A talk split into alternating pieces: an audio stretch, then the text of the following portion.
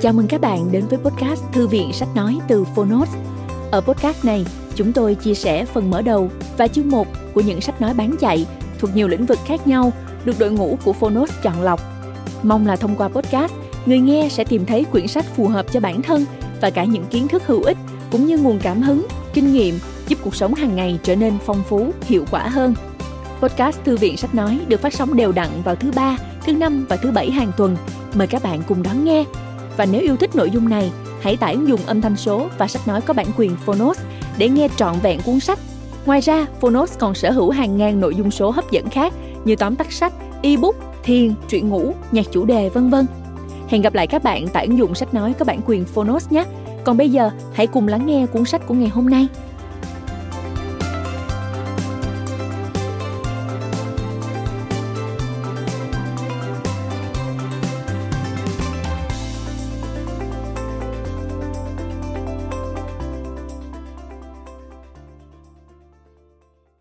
Bạn đang nghe từ Phonos. Kể chuyện cuộc đời các thiên tài Albert Einstein, tuổi thơ gian khó và cuộc đời khoa học vĩ đại Biên soạn Rasmus Hoài Nam Độc quyền tại Phonos Phiên bản sách nói được chuyển thể từ sách in theo hợp tác bản quyền giữa Phonos với Công ty Cổ phần Văn hóa và Giáo dục Tân Việt.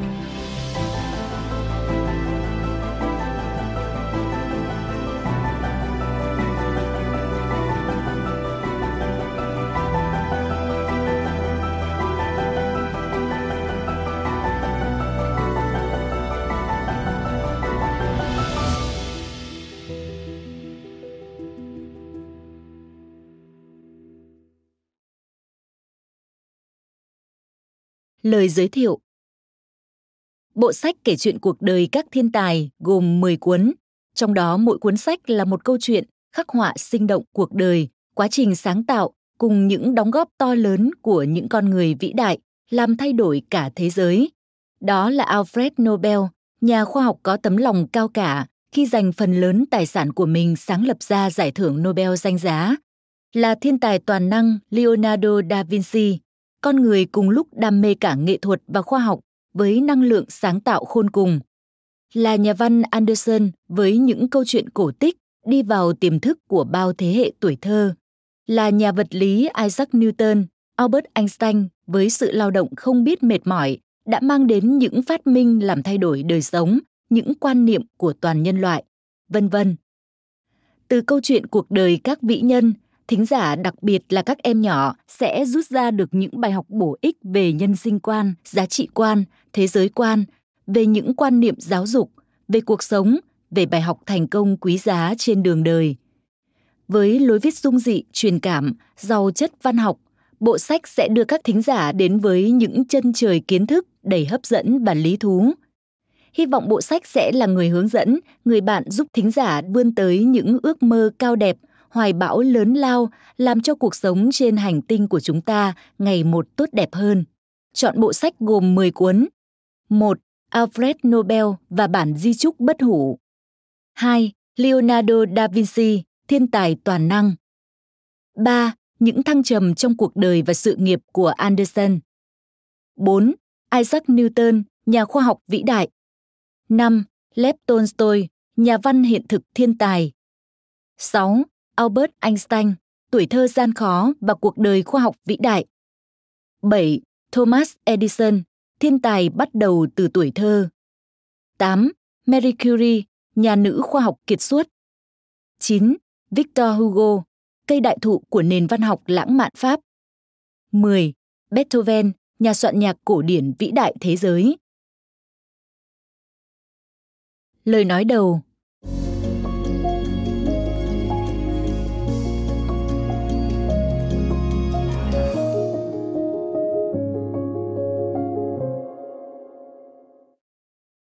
Albert Einstein sinh ngày 14 tháng 3 năm 1879, mất ngày 18 tháng 4 năm 1955, là nhà vật lý lý thuyết người Đức, người đã phát triển thuyết tương đối tổng quát, một trong hai trụ cột của vật lý hiện đại. Trụ cột thứ hai là cơ học lượng tử. Phương trình E bằng M nhân C bình phương được xem là phương trình nổi tiếng nhất thế giới. Ông được trao giải thưởng Nobel vật lý năm 1921. Ông qua đời năm 1955 tại Hoa Kỳ.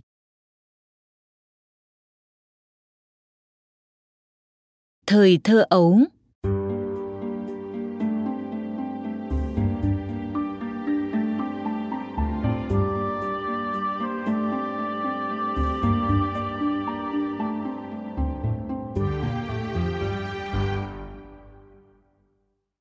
Trong một ngôi nhà nhỏ bên bờ sông Danube hiền hòa, có một người phụ nữ với dáng vẻ gầy gò, đang vừa đàn vừa hát một ca khúc thiếu nhi vui nhộn.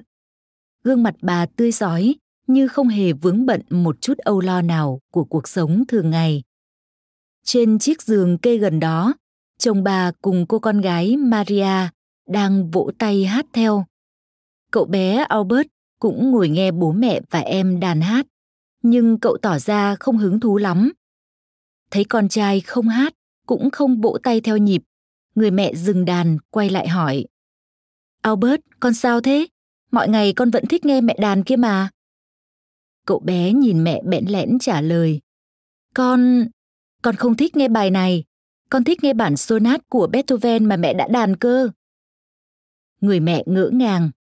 Trời ơi, con yêu, mẹ mới đàn bản nhạc ấy có một lần mà con lại nhớ đến thế rồi bà quay sang nói với chồng. Mình nghe con trai yêu cầu chưa? Sau này có khi albert lại trở thành nhạc sĩ ấy chứ? Cả nhà cùng cười nói vui vẻ. Riêng cậu bé albert ngượng ngùng rúc đầu vào lòng mẹ. Không khí ấm cúng hạnh phúc bao trùm gia đình ông hermann einstein và bà paulina koch mẹ của nhà vật lý thiên tài tương lai albert einstein. Hàng ngày, ông Herman bận rộn với công việc kinh doanh đồ điện để kiếm tiền nuôi gia đình.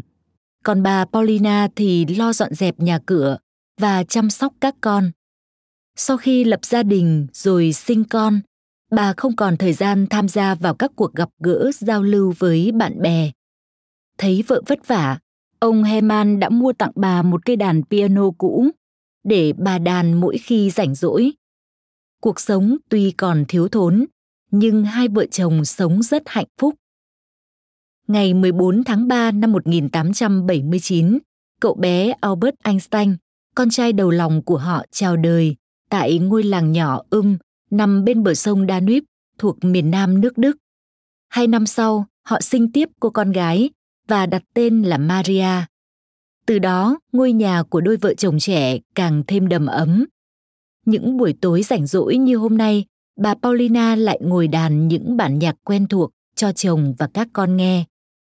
Lớn lên trong bầu không khí ấm áp hạnh phúc, bố mẹ đều là những người cởi mở, dễ gần, nhưng Albert lại là một cậu bé ít nói, rất ít khi tham gia vào cuộc trò chuyện của mọi người và chẳng mấy khi thổ lộ tâm tư. Ở nhà, cậu tự kiếm đồ chơi cho mình, nhưng tính cậu cả thèm chóng chán, chỉ loáng một cái cậu đã chán trò chơi cũ và tìm kiếm ngay trò chơi mới. Ông Heman cũng rất chiều con. Thỉnh thoảng, ông lại mua cho cậu một món đồ chơi ngoài hiệu như chiếc thuyền buồm, đoàn tàu hỏa bằng nhựa, vân vân. Ông tỏ vẻ hài lòng khi thấy Albert bị những món đồ chơi ấy thu hút. Nhưng chỉ một lát sau, khi ông quay lại thì đồ chơi ông vừa mua đã biến thành đống đổ nát. Cậu bé Albert lấy tuốc nơ vít, kìm của bố, tháo tung chúng ra để khám phá, xem xét từ trong ra ngoài.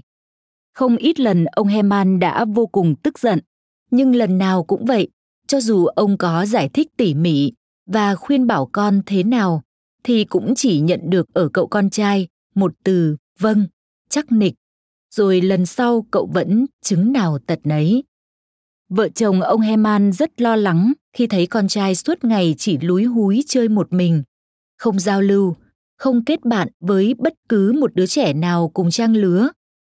Vì muốn thay đổi thói quen của con, ông Herman đã dẫn Albert đến nhà một bạn nhỏ trong xóm để cậu có bạn bè. Ông hy vọng cậu chơi với bọn trẻ sẽ học được nhiều điều hay và tính tình sẽ cởi mở hơn. Nhưng cậu bé Albert lại tỏ ra không hứng thú với những trò chơi của lũ trẻ. Cậu thường bỏ về giữa chừng. Lũ trẻ hàng xóm thấy thế cũng không thích chơi với Albert nữa. Bố mẹ Albert cảm thấy rất buồn, nhưng họ không có cách nào thay đổi được sở thích của con. Chẳng bao lâu, cậu bé Albert Einstein đã tròn 6 tuổi, tuổi phải đến trường. Thời bấy giờ, trên nước Đức, hầu hết các trường tiểu học đều chịu sự quản lý của nhà thờ và tuân theo những nguyên lý giảng dạy của nhà thờ. Điều đáng nói là tất cả các con chiên ngoan đạo đều được cha dạy rằng tổ tiên của người Do Thái đã giết chết Chúa Giêsu. Vì vậy người Do Thái chính là kẻ thù của họ. Không chỉ ngoài xã hội mà ngay cả trong các trường tiểu học do nhà thờ bảo trợ, xu hướng chống Do Thái luôn luôn hiện hữu. Thật chớ trêu, Albert Einstein lại là một đứa trẻ chính gốc Do Thái. Tuy nhiên, bên cạnh những trường tiểu học nói trên, cũng có những trường dành riêng cho người Do Thái. Nhưng thật không may cho Albert, những trường đó lại nằm quá xa nhà cậu. Ông Heman nói với vợ khi bàn bạc về việc cho Albert đi học. Mình ạ, à, có lẽ chúng ta bắt buộc phải cho thằng Albert vào học ở một trường nhà dòng nào đó ở ngôi làng này. Tôi biết chắc chắn rằng con mình sẽ phải chịu nhiều thiệt thòi khi mang nguồn gốc Do Thái, nhất là phải ngồi học cùng đám trẻ người Đức kia, nhưng không còn cách nào khác cả. Bà Paulina ngậm ngùi. Em cũng lo lắng về việc đi học của con suốt mấy tháng qua mà chưa dám nói với anh. Có lúc em đã ngồi điểm lại một lượt tất cả những ngôi trường trong huyện, rồi đến trong tỉnh này, tất cả đều là trường nhà dòng. Nếu muốn Albert không bị phân biệt, thì phải gửi con đến trọ học ở một tỉnh xa. Ở đó có trường dành cho người Do Thái. Nhưng điều đó là không thể khi con mình mới vừa tròn 6 tuổi, mà gia đình ta cũng không có ai là bà con thân cận ở đó cả. Sau khi bàn đi tính lại, vợ chồng ông Hermann Einstein quyết định cho con đến học ở Munich, một trường tiểu học nhà dòng ở gần nhà. Vào một buổi sáng mùa thu năm 1885, lần đầu tiên trong đời Albert Einstein được bố đưa đến trường. Sau khi nghe bố dặn dò, cậu lặng lẽ bước vào lớp. Cảm giác xa lạ, lạc lõng tràn ngập khuôn mặt thơ ngây non nớt của Albert. Cậu cảm tưởng như hàng trăm con mắt soi mói kia đang thiêu cháy mình. Tiếng cười nói bắt đầu rộ lên. Các cậu nhìn kia, cái cổ áo giống của bà già quá. Một giọng giễu cợt khác cất lên. Cái thắt lưng kia hình như nó mượn của đức vua Napoleon thì phải. Albert Einstein bốn nhút nhát, nên khi bị chế giễu một cách sỗ sàng, lại càng xấu hổ lúng túng. Cậu cúi mặt xuống bàn, nước mắt ứa ra. Giữa lúc tiếng cười nhạo còn đang ầm ĩ, thì một người phụ nữ cao lớn bước vào lớp. Cả lớp đột nhiên im lặng. Sau khi nghe giới thiệu, Albert mới lờ mờ hiểu ra đó là cô giáo chủ nhiệm của mình. Cậu nhìn cặp mắt sâu và chiếc mũi quá khổ của cô giáo, thầm nghĩ. Thế mà mình cứ tưởng cô giáo phải đẹp và hiền lành như bà tiên trong cổ tích. Thật không ngờ. Bỗng Albert giật thót tim khi có tiếng nói lanh lảnh vang vọng bên tai. Em phải tập trung vào chứ, hãy tự giới thiệu về mình đi. Xung quanh Einstein, các bạn đang bụng miệng cười. Cô giáo quắc mắt nhìn cậu với ánh mắt thiếu thiện cảm thì ra cậu mải nghĩ ngợi lung tung nên cô giáo gọi tới ba lần mà cậu không hề nghe thấy. Sự nhút nhát cùng với cảm giác tội lỗi vì đã có những ý nghĩ không tốt về cô giáo càng làm cho Albert thêm sợ hãi. Cậu tưởng chừng như cô giáo đã đọc thấu những suy nghĩ trong đầu mình. Một phút, hai phút, ba phút trôi qua mà Albert vẫn không định thần được để nhớ lại xem cô giáo đang hỏi cậu điều gì lũ trẻ trong lớp cười ầm ĩ. Một bạn học ngồi cạnh Albert nói như quát. Đồ nhà quê, cậu bị kẹo cao su dính dưới mông hả? Mấy chục cặp mắt đổ dồn về phía Albert. Tiếng chế nhạo mỗi lúc một nhiều hơn. Cô giáo vội bước lên bục giảng, cầm chiếc thước gỗ to tướng, gõ xuống bàn rồi nói. Đề nghị các em giữ trật tự. Cô nhìn xuống chỗ Albert nói tiếp. Nào, hãy đứng dậy tự giới thiệu về mình can đảm lên em làm được mà nghe cô giáo động viên albert cố gắng bình tĩnh từ từ đứng dậy ấp úng dạ dạ dạ thưa cô Em là... là Albert Einstein. Lũ trẻ trong lớp lại được một trận cười ầm ĩ. Cô giáo đã cho Albert ngồi xuống từ lâu mà tiếng xì xào chế nhạo vẫn không ngớt. Buổi chiều, vừa tan học, đám bạn cùng lớp đã vây lấy Einstein. Một đứa to béo nhất tiến đến chỉ tay vào mặt cậu. Ê, đồ nhà quê, tao cứ tưởng mày bị câm kia đấy. Cả bọn cười ồ, rồi một giọng nói khác chen vào. Cuối cùng nó cũng biết nói đấy chứ. Nhưng không phải nó nói tiếng người mà tiếng của con gì ấy nhỉ?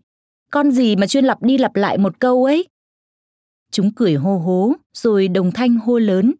Đồ nhà quê, đồ sâu bọ, đồ nói lắp. Einstein không đáp lại một lời. Cậu lặng lẽ ra về. Trên con đường đá sỏi gập ghềnh men theo sườn dốc, dư âm về buổi học đầu tiên chẳng có gì vui vẻ, càng dội lên trong lòng cậu. Những tiếng chửi rủa, đồ nhà quê, đồ sâu bọ, đồ nói lắp như văng vẳng bên tai theo từng bước chân của cậu bé mới tròn 6 tuổi. Với tính cách hướng nội, Albert không hề kể cho bố mẹ nghe về buổi học đầu tiên của mình. Về nhà, cậu lặng lẽ đặt chiếc cặp lên bàn, vào phòng nằm chùm chăn kín mít, cho đến giờ ăn tối mới chịu ra. Những ngày đi học tiếp theo, Albert Einstein không chỉ khốn khổ vì sự nhút nhát của mình, mà còn vì cậu là người Do Thái. Từ trước tới nay, Albert chưa bao giờ biết rõ về nguồn gốc của mình, cũng như sự phân biệt chủng tộc sâu sắc trên đất nước mà cậu đang sống. Bố mẹ cũng chưa một lần nào nói với cậu về điều đó. Cho đến một hôm, Albert Einstein đến trường như thường lệ. Sau một tuần đi học, cậu rút ra kinh nghiệm là hòa đồng với bạn bè trong lớp thì chúng sẽ không trêu chọc cậu nữa. Nghĩ vậy, khi vừa tan học, Albert không lui lại phía sau mà ra về cùng lũ bạn.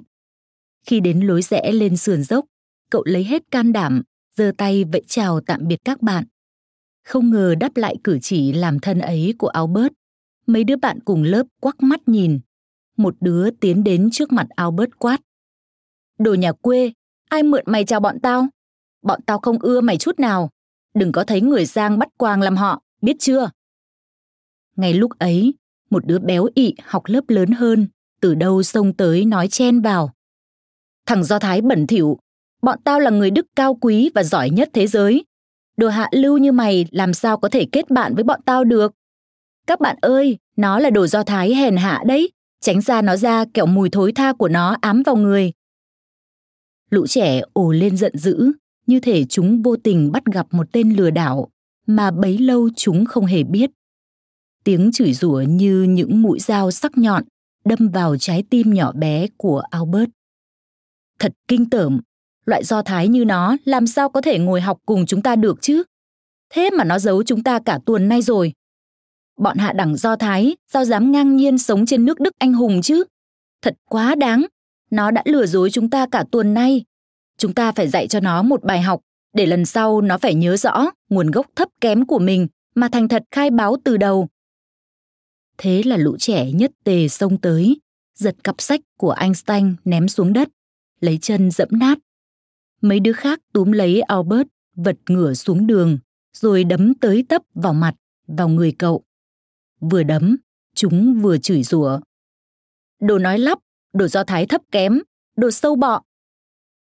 Cũng may lúc ấy có mấy đứa phát hiện đang có người đi tới, nên vội hét toáng lên. Các cậu ơi, có người đến đấy, mau chạy thôi. Từ phía xa, một người đàn ông cao lớn dắt chiếc xe đạp đang tiến lại gần. Lũ trẻ hò nhau chạy tán loạn. Einstein lồm cồm bò dậy, nhặt sách vở rơi tứ tung trên mặt đất, thì nghe một giọng nói ồm ồm cất lên. Trời ơi Einstein, mặt cháu làm sao thế kia? Đứa nào dám bắt nạt cháu?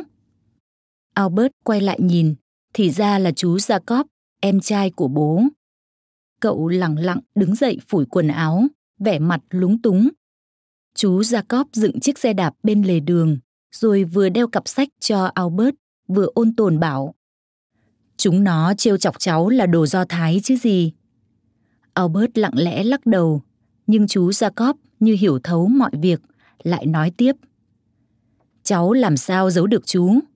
Ngày bằng tuổi cháu, chú cũng bị lũ bạn cùng lớp hành hạ khổ sở, nên chú còn lạ gì. Cháu phải can đảm lên, hãy chứng minh cho chúng thấy. Người Do Thái chúng ta cũng thông minh, giỏi giang không kém gì người Đức. Cháu hãy xem những lời nói của chúng như của những kẻ hèn hạ và không cần bận tâm làm gì. Chỉ như thế, người Do Thái chúng ta mới sống được trên đất nước này. Chú Jacob cho anh Stanh ngồi lên xe và chở cậu về nhà. Trên đường đi, hai chú cháu tâm sự với nhau đủ thứ chuyện. Ngoài việc nói về nguồn gốc của người Do Thái, chú Jacob còn kể cho anh Stanh nghe về những cuộc chiến vô nghĩa đẫm máu vì sự phân biệt chủng tộc, giống nòi. Nhờ sự động viên khuyên bảo của chú, Einstein thấy đỡ tủi thân hơn. Từ đó, cậu cảm thấy căm ghét chiến tranh, căm ghét những tên tướng lĩnh đã từng đàn áp người Do Thái một cách dã man. Việc học ở trường đối với Einstein giống như phải ôm một mớ công thức khô khan buồn tẻ. Cậu không thể kết bạn với những đứa trẻ người Đức bị tiêm nhiễm quá nhiều về giai cấp, chủng tộc. Thêm vào đó, bài giảng trên lớp của thầy cô giáo, ngoài các môn học cổ điển, còn có những bài giảng ca ngợi những nhà chính trị quân đội Đức. Chúng là những tên đã từng đàn áp người Do Thái và khơi sâu thêm sự phân biệt chủng tộc. Albert cảm thấy những giờ học đó giống như ở địa ngục. Cậu thường không nghe giảng hoặc làm việc khác, nên kết quả học tập của cậu thuộc loại yếu kém ở tất cả các môn. Đối với các thầy cô giáo ở trường nhà dòng, Albert không chỉ là một đứa trẻ không có gì nổi bật, mà còn rốt nát và khó bảo. Có lần, cô giáo gọi Albert đứng lên trình bày quá trình hoạt động và công lao của Bismarck, một sĩ quan cao cấp trong quân đội Đức. Cậu đứng dậy, nhưng im lặng cúi đầu. Cô giáo cho rằng Albert không thuộc bài nên đã phạt cậu trực nhật. Ngày hôm sau, cô lại yêu cầu Albert trả lời câu hỏi hôm trước, nhưng cậu lại tiếp tục im lặng. Ba ngày liên tiếp, Albert chịu phạt quét lớp, chứ nhất định không chịu nhắc đến công trạng của Bismarck.